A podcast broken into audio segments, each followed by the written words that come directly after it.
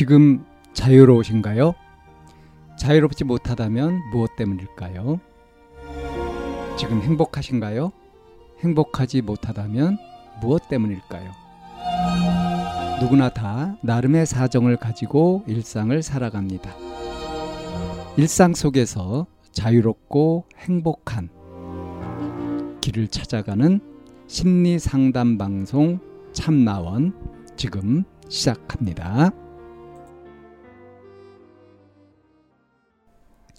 2021년 12월 11일 심리 상담 방송 참나원입니다.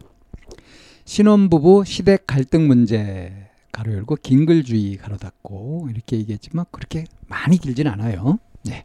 한번 보겠습니다. 안녕하세요. 신혼 4개월 차입니다. 28살 동갑입니다. 코로나로 인해 식은 내년으로 미뤘고 현재 혼인 신고 후에 신혼집에서 같이 살고 있습니다. 시댁이 가족 사업을 하고 있어 남편이 아버님 밑에서 일하면서 월 500씩 받고 있고요.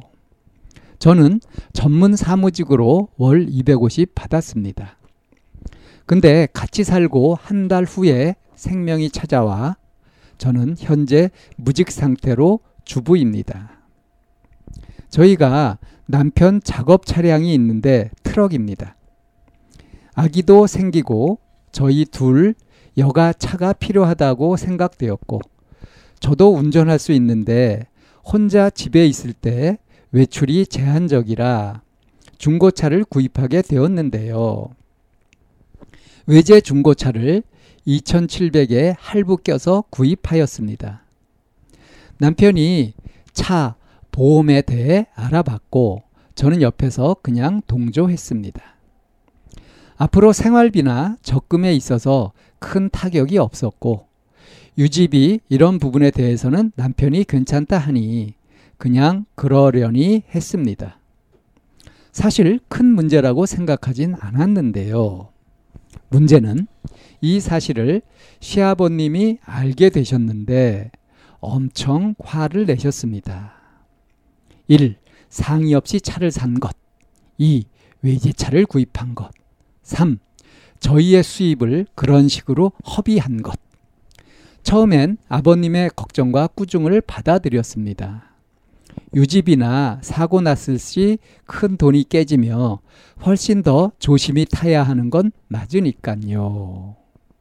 그런데 아버님은 저에게 큰 실망이라 하시면서 앞으로 배도 불러오고 애 낳으면 어디 나갈 곳이 있냐며 차를 왜 샀냐고 하시더군요. 고작 친정집 왔다 갔다 할 거고 운전 경력이 길지도 않은데 꼭 그 차가 필요했냐면서 배신감과 현명하지 못했다며 저한테 엄청난 실망을 하셨다고 합니다. 또한 아버님은 초반에 저희에게 생활비 계획서를 보여달라고 하셨었는데 또 그 계획에 대해 꼬치꼬치 캐물으셨습니다. 앞으로 적금은 얼마를 들 건지, 애 낳고 몇 년 쉬고 일할 건지, 재택근무는 월급이 얼마 정도 하는지, 그리고 그러라고 준 월급이 아니라고 화를 내셨고, 듣다 듣다 결국 울어버렸고, 남편과 아버님 사이는 평소 좋지 않았는데 남편도 화가 많이 나서 그날 이후로 시댁과 연락을 뚝 끊어버린 상태입니다. 시댁에서도 별다른 연락은 없고 어머님만 중재하고 계신 상태입니다. 아버님은 저희가 고개 숙이기 전까진 마음 풀지 않으실 거고요. 아버님은 아버님의 걱정은 이해가 가지만 제 입장에서는 너무 서운한 말들이 가득해서요. 근데 친정에서도 아버님 입장이 이해가 간다면서 저한테 아버님이 상처 준 말은 그냥 털어버리고 시댁에 가서 잘못했다고 하라고 합니다. 친정에서도 차 구입 사실에 대해선 걱정하셨지만 둘이 살아가야 할 일이라며 눈 감아 주셨거든요. 사실 저는 먼저 상의하지 못한 부분에 대해서 어찌저찌 사과드릴 수는 있지만 100%는 잘 모르겠습니다. 원래 시댁에서는 뭔가 일이 일어나면 며느리 탓을 한다는데 이 상황을 어떻게 해결해야 할지 모르겠어서 올립니다.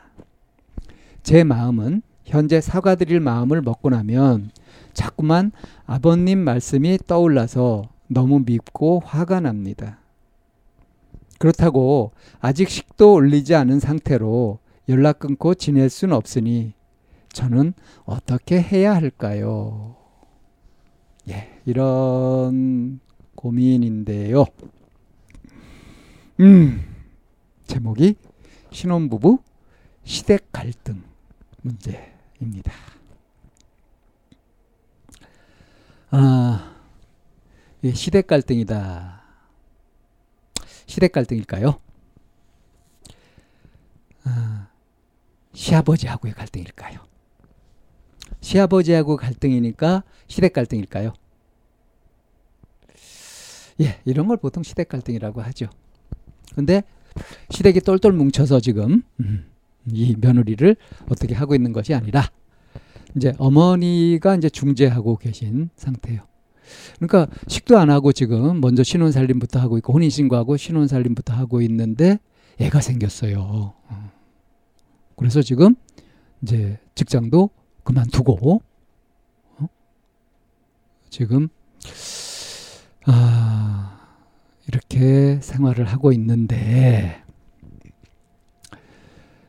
이 며느리 시각에서 이걸 쭉 들어보면 이 시아버지가 너무 하셨죠.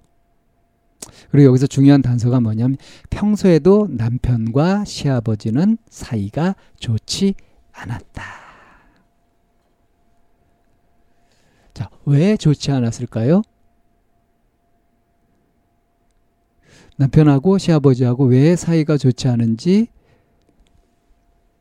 이 사연자가 딱 보기에 말입니다. 이번 일을 겪으면서 아 이래서 남편하고 사이가 안 좋았구나 하는 거를 좀 100% 이해할 수 있지 않아요? 어 지금 둘 다 28살이에요. 나이 서른이 다 됐단 말이에요. 그리고 결혼도 했어요. 자, 그렇다면 어떻습니까? 자, 청취자분들도요. 자식을 결혼시켰어요. 그 다음에 자식이 사는 방식에 대해서 일일이 코치하고 간섭하고 어? 지시하고 돌보고 이렇게 하실 겁니까?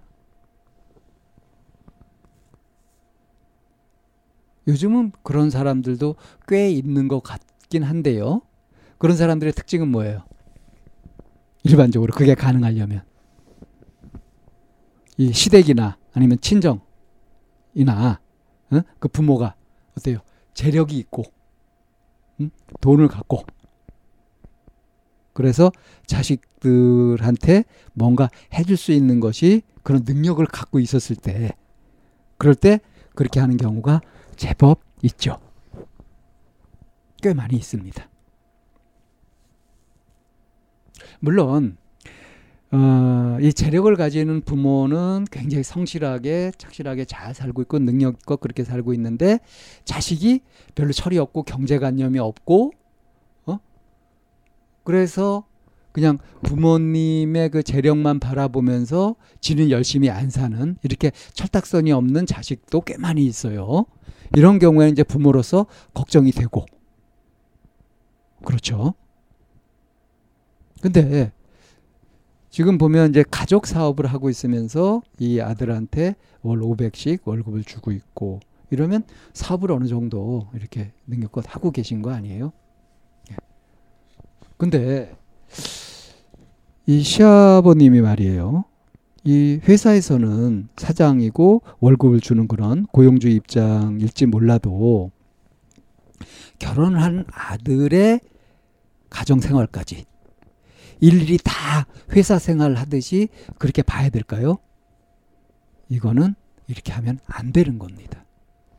자, 그래서 자, 이 일에서 시아버지한테 가서 사과를 하더라도 사과할 부분만 하셔야 돼요. 그러니까 미리 상의를 못 해드린 부분에 대해서는 그건 사과하시는 게 맞지만 생활비 뭐 이런 거 해가지고 쫙 그렇게 한 것은 저희가 알아서 할 일이고 아버님이 그것까지 뭐라고 하실 것은 아닌 것 같습니다. 그 부분은 앞으로 뭐라고 안 하시겠다고 약속을 해 주십시오 라고 이것도 말씀하셔야 되는 겁니다. 처음에 이렇게 딱 해야 그래야 어, 불필요한 부당한 간섭, 과잉 보 이런 것을 벗어날 수가 있어요. 안 그러면 계속 갈등에 시달릴 거예요.